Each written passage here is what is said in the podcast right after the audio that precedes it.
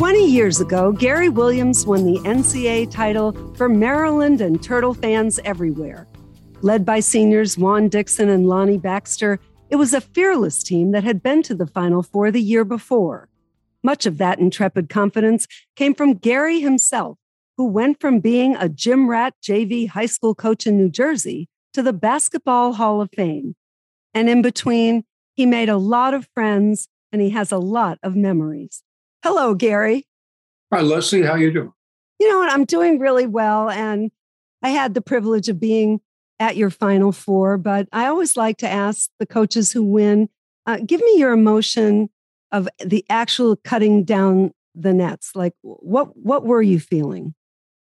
Well, I was happy for the uh, the team and the university, uh, all our fans. We never had won a national championship. We were a good basketball school. Lefty Driesell had some great teams, but you know how it goes. It, when it's a one and done deal, you just have that bad night, or one guy sprains his ankle the day before, and all of a sudden you get beat, even though you might have a team good enough to win it. So everything went well then, and I, I just felt that it was a great thing for all all of Maryland, not not just for our basketball team, or you know. And I had my own personal feelings about it, which you know was uh, was a great feeling, obviously. But at the same time, you know, I had I had several teams I thought were good enough to win it. One at Boston College, and uh, you know, didn't get it done. And and you know, you start wondering if you're ever going to do it. That that was the other feeling. Like, you know, what, what's the deal here? I've seen guys I think I can coach with win it, and we haven't won it yet. But it was, I think, it spoke to more than just. Uh, a school winning a Final Four. I, I worked for years with Lenny Elmore, and you know, Lenny would cry. I mean, it was so important to so many people from Maryland. Our, timeline, if you look at the timeline of Maryland basketball, it's not perfect. You know, there, has been there, has been no more um, bigger thing in college basketball than when Len Bias died, and that affected everybody. It affected the university. It affected the basketball program um, cost Lefty Driesell's job. You know, just just things that you can't imagine can happen uh, in that situation. And so we had to fight through all those things. But you know, for all the Maryland people, that kind of made it sweeter, I think, because we weren't one of these gifted programs that's always been good every year. You know, things like that. So um, I was really pleased that happened. And being a Maryland grad and you know having played uh, some very average basketball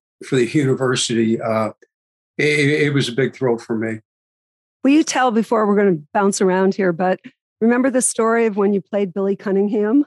Will you tell that story that led to your career? That is a true story. You know, you're coming out of high school. I was all South Jersey. I, I thought I was a good player. I go to Maryland on a basketball scholarship. You couldn't play your freshman year. So all, all, you know, you played other freshman teams. We were 16 and one. So I thought we were still really good and I was going to play in the NBA. So my sophomore year, we were playing North Carolina, and Billy Cunningham was their uh, best player, obviously, you know, one of the 75 greatest of all time.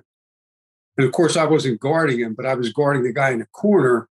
And our, our coach was really big on helping defense, helping man to man defense. And so Billy had the ball at the top of the circle. I knew he was going to drive. I knew he was left handed. I knew where he was going. So I got off of my man and got right in the middle of the lane, right in front of the basket. So I was going to take a charge, and my coach really liked that. And I, I thought, wow, this is going to be great. So I get there, and I, you know, you, you flex a little bit so you, you don't take the full brunt of the uh, the blow because Cunningham's pretty big. And he comes in, and like I basically close my eyes, getting ready for the contact. Next thing I see is this Converse basketball shoe going over my right shoulder as he was dunking on me. And I, I, I got to to know Billy pretty well after the fact, and I said, "Do you ever remember that play?" He says, "Of course I remember. I dunked all over you." You know, that was. I thought that was nice to remember though all the games he played. Isn't that isn't that when you said you decided maybe I'll go into oh, coaching? Oh yeah, that was it. that that was that was. I think a lot of players ought to look at this when when they realize they're, they're not good enough to play, and that, that's that's a tough reality thing, especially with guys today. They're not good enough. They're not going to play professionally.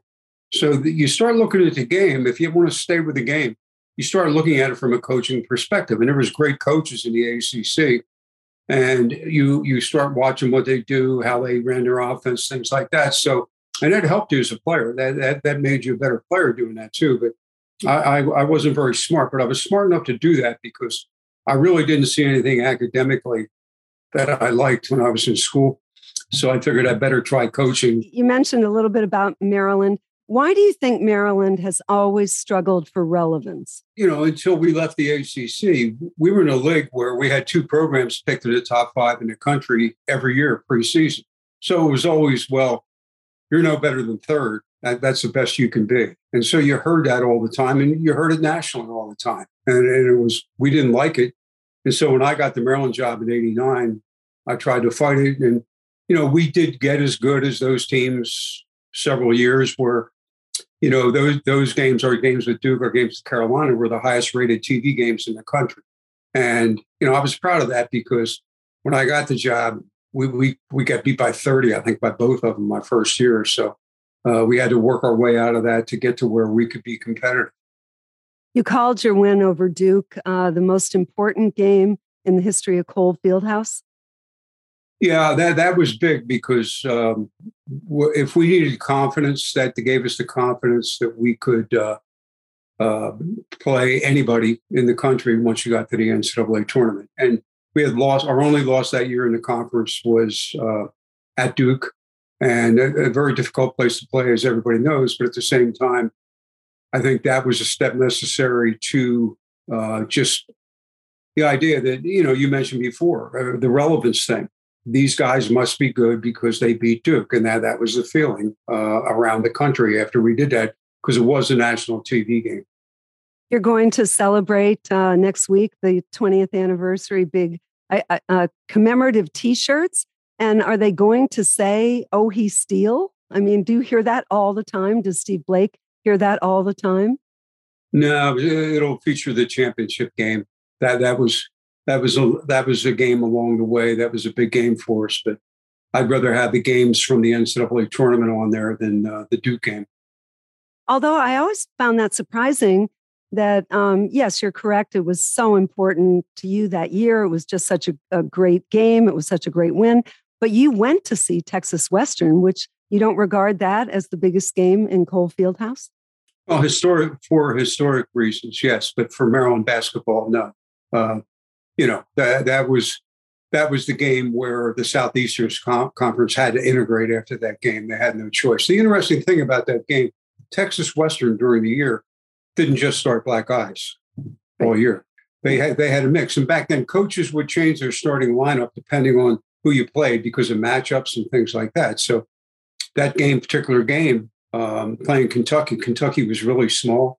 So the Texas Western put their quickest team out on the floor, and happened to have five black guys in the team. So um, it was really interesting. I, and see, while you're there, I think I was a junior in uh, college. You don't you don't realize the importance of that game until time goes by. Um, and I, I, watched the um, the movie Glory Road, and it, it, was close. You know, they they they took some liberties with uh, what went on in Cole Fieldhouse during the game and things like that. But uh, no, that that was historical, and that shows you Cole Fieldhouse. Though I think there was three Final Fours in Cole House, maybe six regionals. Just one of the great on-campus facilities ever. I remember just following, going back and looking at those games from from '66, and uh, amazing that Pat Riley jumped center. And right. the other debate was um, whether or not JoJo's foot was on the line, whether or not Kansas should have been in uh, the Final Four, but you know, history was made with Texas Western. Yeah, I, I think back then, no replays. Right. so we'll never know. We'll never know. But uh, the only thing that gets me about those replays, though, you know, when they do overturn the play at the end of the game, well, how many plays should they have overturned during the game? Maybe the game's not close if they were overturned a couple plays during the game, where that replay won't even matter. So it, it, it's a slippery slope when you start going in that direction. And they say, well, we got the play right. Well, you got that play. But maybe there was plays leading up to that that would allow the other team to win without that last play being that important. Did uh, did you think after you left Maryland, it they haven't been near that prominence again, and now you have a coaching vacancy there? Like, what's your philosophy on what kind of coach you'd like to see at Maryland? Well, uh, when you coach unless you know from Boston, when you coach in a pro town, it's different being a college coach. I mean, forget basketball in Boston. You had the hockey, you had baseball. The Patriots came on, you know, pretty good. And then you had the Celtics, who were a dynasty uh, during the 80s when I was there at Boston College. So you need more than just an X and O guy. The guy's got to be, he's got to be personality wise, he's got to be able to win the media. Uh, he's got to be able to win our fans because a lot of our fans have season tickets to the Wizards or the Capitals, you know, the Nationals, things like that. The, the Redskins, well, I'm not, it's not the Redskins anymore. It's the Commanders now. And uh, it's it's really a difficult thing. Now, when you're good and you win, people will come to the game. But good example of that is when I went to Ohio State from Boston College, my first game was against Bucknell at home at our place. And Bucknell wasn't good then. Bucknell's had some good teams in the meantime, but they weren't good then. And we they sold out the arena uh, because they wanted to help the basketball program win. Now, I think if you look at Maryland, you have to win, and then the people will come to the game. And that's a difference in a pro town. I've, I've always felt that, and I learned that in Boston when I coached at BC.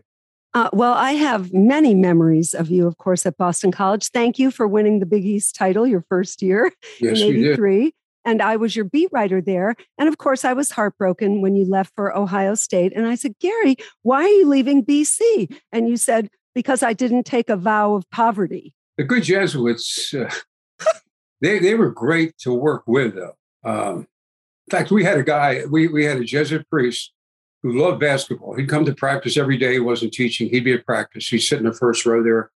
Um, and uh, he was a great guy. In fact, his job was at our home games, the Blue Chips, I guess, were the name of the uh, support group at BC. So his job was to go downstairs about two minutes left in the game and set up the bar so the blue chip guys would have a place to go drink after the game. of course. And he, and he, did a terrific job. You know, he was really good. But uh, BC was spectacular, you know, for a lot of reasons. And to his credit, Bill Flynn, the athletic director, then when you think about it, only Notre Dame and BC still play Division One football of all the Catholic schools, you know, the power conference football, whatever.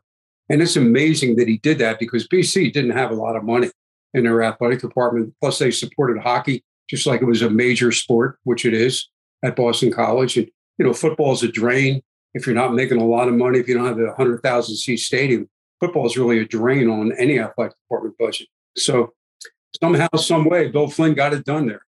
People don't know Roberts Center, right, which was practically oh. an old army base. But I remember you said uh, you didn't really want to play too many games. I think Dave Gavitt said, "Why don't you play in the Garden?" And no, Dave. Said, Dave said you have to play in the Garden. Oh, you have to. Oh. Yeah. Well, that's why I was a genius. Yeah. Well, that, that same year, Georgetown had to move downtown uh, to their arena downtown. PJ had to move um, to the middle uh, Meadowlands. the Meadowlands to play. Uh, we had to leave Robert Center, which one of the great home courts ever, and only 3,500 seats, but they were all right on top of the action.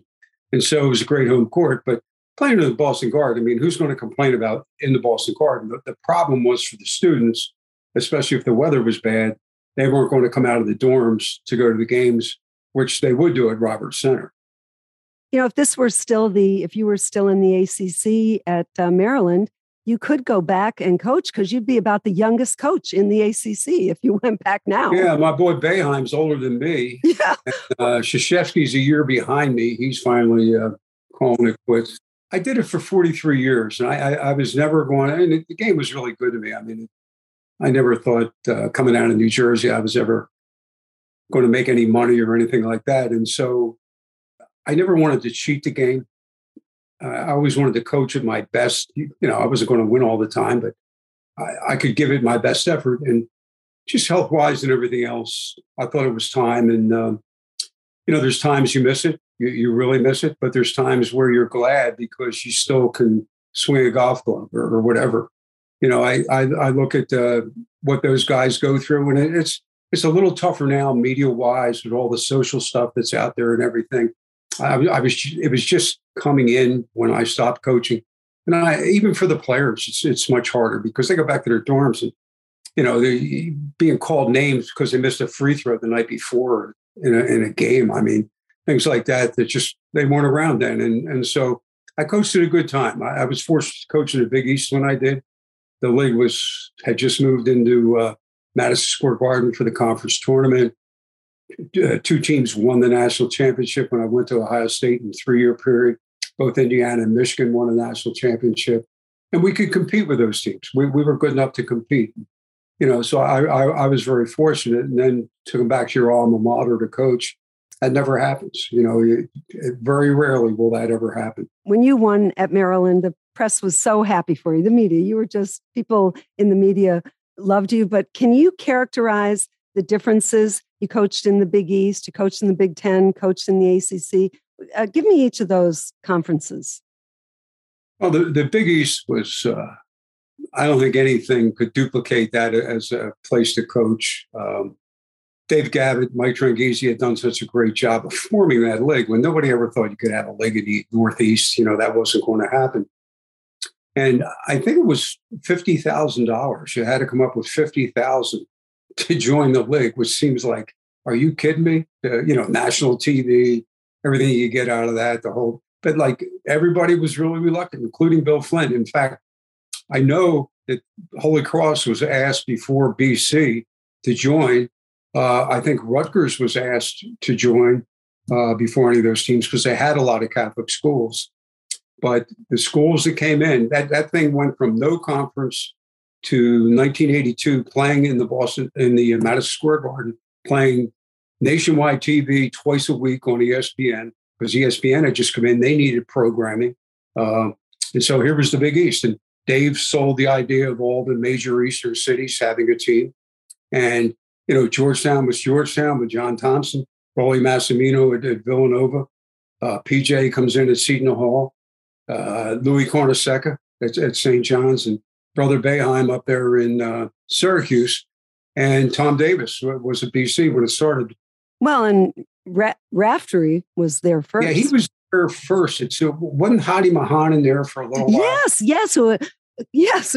Well, I remember um, Bill telling me one time I got to work with all these guys in the tournament, and uh, I remember co- well covering Raftery when he'd wear those plaid jackets, which oh yeah, I don't remember. But and then he would stomp on it. Remember if he got upset? Yeah, the, Billy Billy's Mr. Cool when he does the uh, the little color on TV. Right. right. He was the Mr. Kiss. Cool when he coached. I know right. that. No, he was crazy. But he told me the story. All, of course, all you guys would go to golf over in Ireland. And he said one time he borrowed Boeheim's shoes and they whined all the way up the fairway. Bill Billy was so good. He, he could he could get to you very subtly. You know how he is with, with what he says. There, there's not one person that doesn't like Billy Raftery. But the great thing about those trips that we went on, Dave Gavitt did all the organization. And PJ, you know, PJ, he, he would just kill Gavitt all the time. Dave, how come the car wasn't here to pick us up? you know, he just started. The first, you get off the plane coming from the United States, he just started, keep it going from there. Those days were also where coaches would actually they might go out to dinner after a game at Seton Hall. You know, they might, you know, they but now, my God, you know, now it's coaches arguing with each other and maybe the oh, yeah. physical distance. There, there, there was not much money back then. Uh, there, there was nobody was getting rich coaching. Now people get, you can get rich coach, but so the idea was you were coaching because you loved the game. And so if you knew other guys that loved the game, for those two hours you coached, you might be and you were. You were very competitive, yelling at each other. Rollie Massimino and I got into some great shouting matches.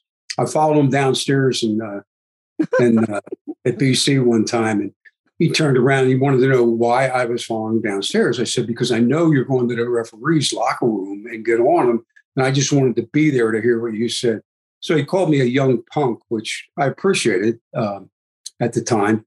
And uh, Rollie had to go to his own locker room, but you know, things like that after the game, we were laughing, you know, and, and that's that's what it was back then. You had your two hours where you were as competitive as that league was as competitive as any league I ever worked in.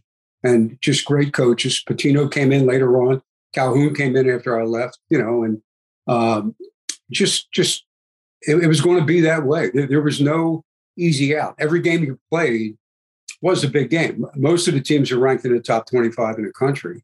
And, and so if you play Georgetown, you're playing against Patrick Ewing, played St. John's, you're playing against Chris Mullin, Bill Wennington, Mark Jackson, you know, guys like that. He plays Syracuse, Pearl Washington, you know, all, all those players. Villanova had the great team in 85 that beat Georgetown for the national championship. People always say to me, Leslie, why do you do what you do? I've covered a million Super Bowls, World Series, Wimbledon.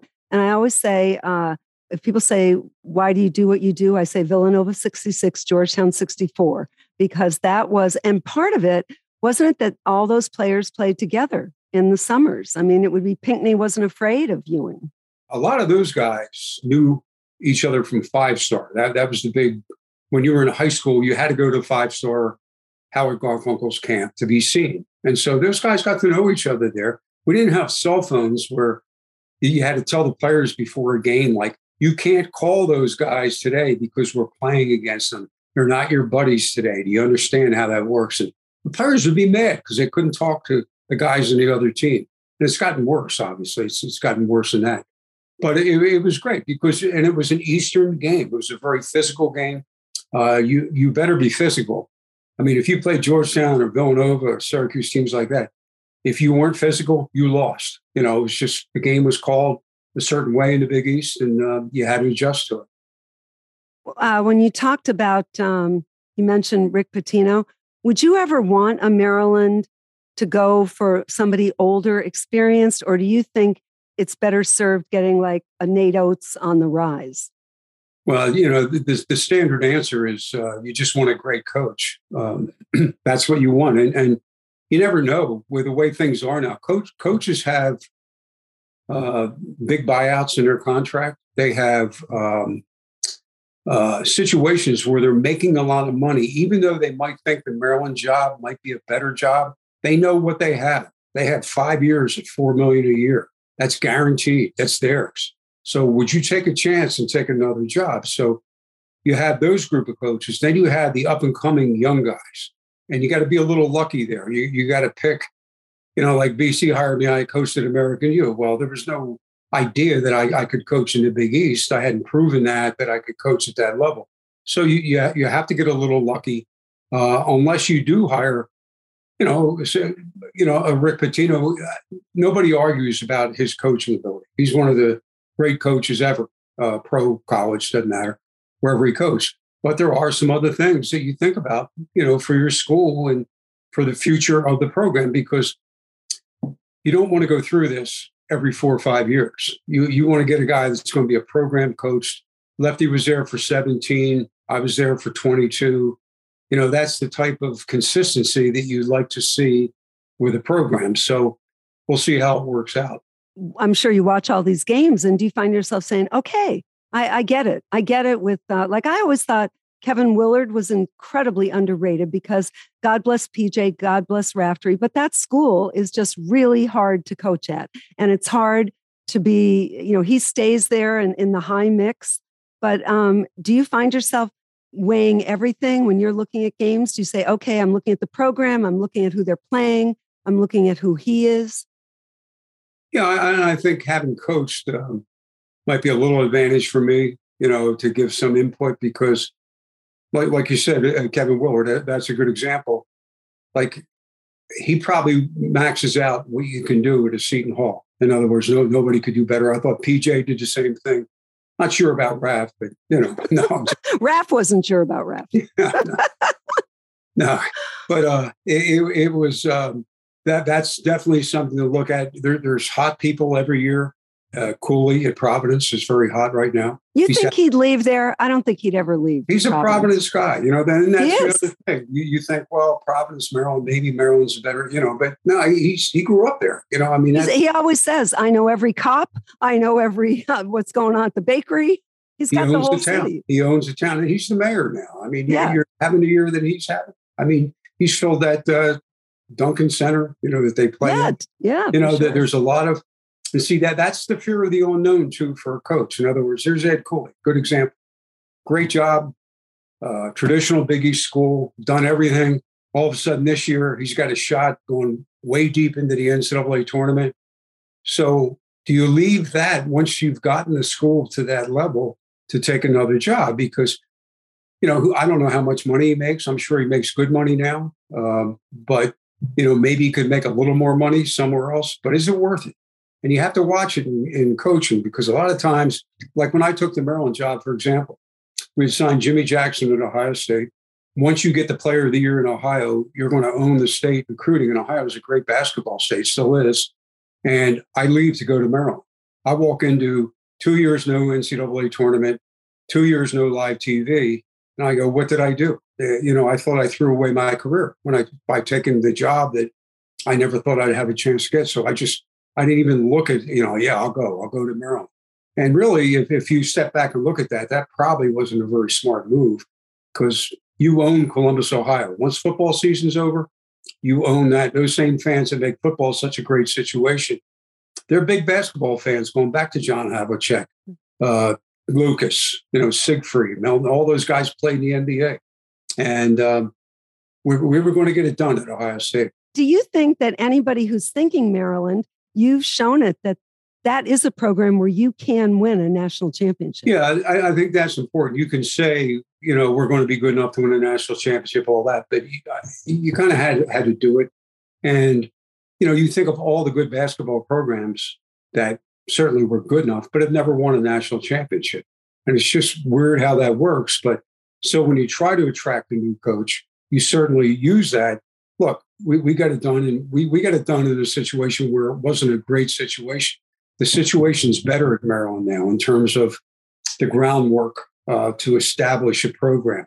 You know, we did all that. That, that after the whole Bias Bob Wade situation, it, it, it, we had to rebuild whatever had been built there. And so now it's it's there. Uh, it's going to take work. Uh, they lost a little bit of the fan base uh, the last couple years, but we can get that back. We just have to be good. I mean, I mean there's, no way around it. Once again, in a metropolitan area, you have to be good. That that's that's number one. So you have to be hire hire a coach that has that ability to make the program good. You don't have to win everything. You don't do anything right away, but you have to get people believing that you have a shot to be really good, and then then you have a chance.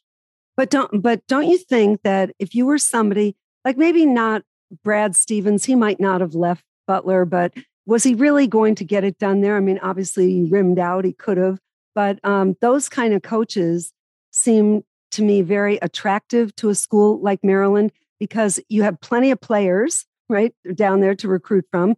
You're probably plugged in to uh, the IMGs and the Oak Hill, you know, you're plugged sure. into those. Plus, um, there is NIL money, isn't there at Maryland, or or do you fear it's all going to the SEC going forward? That game, that game is a whole different game, and I, I just noticed the NCAA, in their wisdom, is going to go back and revisit that because they just said, "Oh, it's okay to get paid for your likeness." What's that mean? You know, so here's Texas A&M in football. They raised $25 million to use in recruiting. And each state has different laws. You know, this isn't a national thing. Each state can establish whatever laws they want. Of course. Want. A state can say, okay, I want somebody in the athletic department to monitor the money, uh, but that's the re- only restriction on that. If you're in a big football state or, or whatever. Yeah. But think about that. So I'm going to give a kid, and how about a kid that's um, a top 10 basketball player coming out of high school?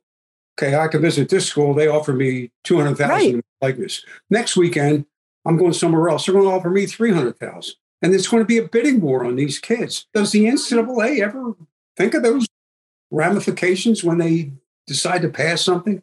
It's amazing. I had this conversation with Jay Wright. Don't you think the Catholic schools are going to get killed in this? They don't have that money. Yeah, I, I agree 100%. And I think the smaller schools get killed because they just don't have the numbers of alumni out there that can do things like this. But you get like, and may, maybe the Big Ten has an advantage. I don't know because they're large state schools that make up the Big Ten for for the most part, and so uh, maybe that's certainly an advantage in football. I know that in, in the Big Ten, uh, but how do you, how do you compete if you don't want to play that game? If, if you don't want to, if, if, this likeness thing, this could be the end all. Plus, what about the players on your team that don't get any money? Like I'm sitting next to a guy that's making $300,000 this year. I'm supposed to get him the ball. I'm a guard. I'm supposed to give him the ball in basketball. Are you kidding me? Even if you're open man, I'm firing. I'm not giving you the ball. I don't get any money. I don't get any money. Boeheim, Jim and I had this conversation. He sees it the way you see it because he's having Buddy uh, spread it around the locker room. But I don't know that. I mean, it's not maybe for the guard with the assist, but it's not. It shouldn't be another player's fault if uh, somebody's the best rebounder on your team and he gets it done. I oh, mean, it's not the player's fault. Uh, this, this is this this this is adults making these decisions. You know, hey, if, if you if you want to take it to a, to to a little further, we no longer have in the power conference schools. We're not talking collegiate sports. We're talking about pro franchises. We're talking totally. about pro yeah. leagues. And so, if that's what they want, they, they have it. Were you surprised when Tom Izzo asked you to be his presenter? Tom Izzo said you always look miserable in your career, and then he asked you to be his presenter.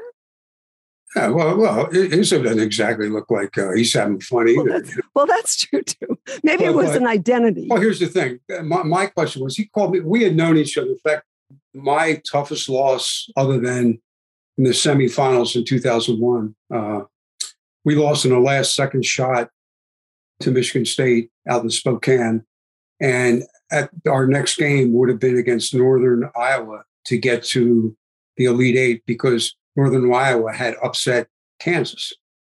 And so we lose that game. We thought we had the game won. It, was a weird shot. It went in and everything. And we've remained friends since that point. That was 2010. So when he called about, you know, uh, being at the big, at the uh, Hall of Fame one, I go, is Magic Johnson busy tonight? Or right. What? Greg uh, Kelser or somebody yeah, else. those guys. Where are they?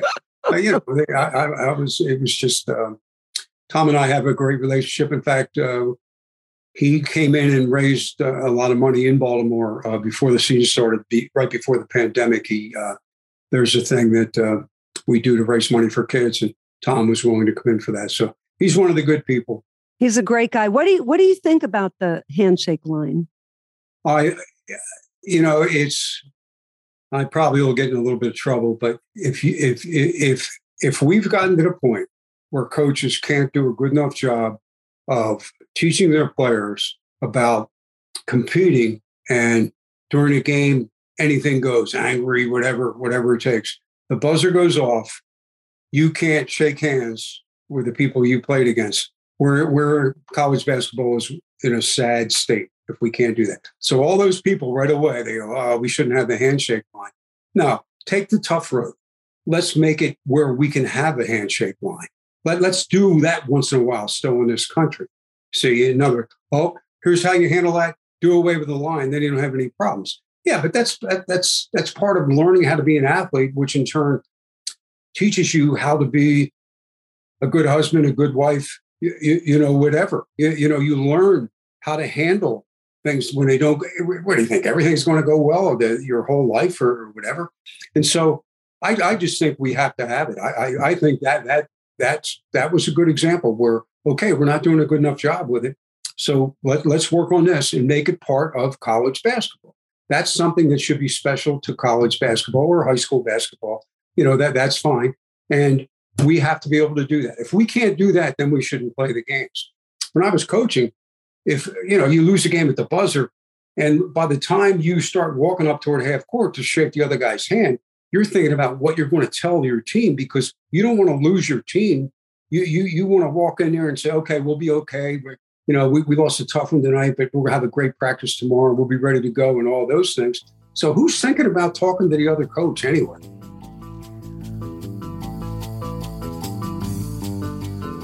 And that was my conversation with Gary Williams. If you enjoyed this episode and want to hear more, please give us a five star rating and leave a review. Subscribe today on Stitcher, Pandora, or wherever you stream your podcast to enjoy new episodes every week. In Conversation with Lesley Visser is part of the Sirius XM Podcast Network and is available on the SXM app included with most subscriptions.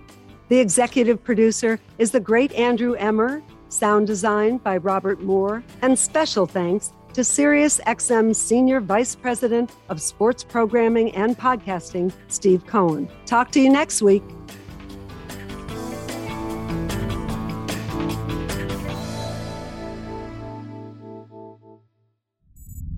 SiriusXM podcasts.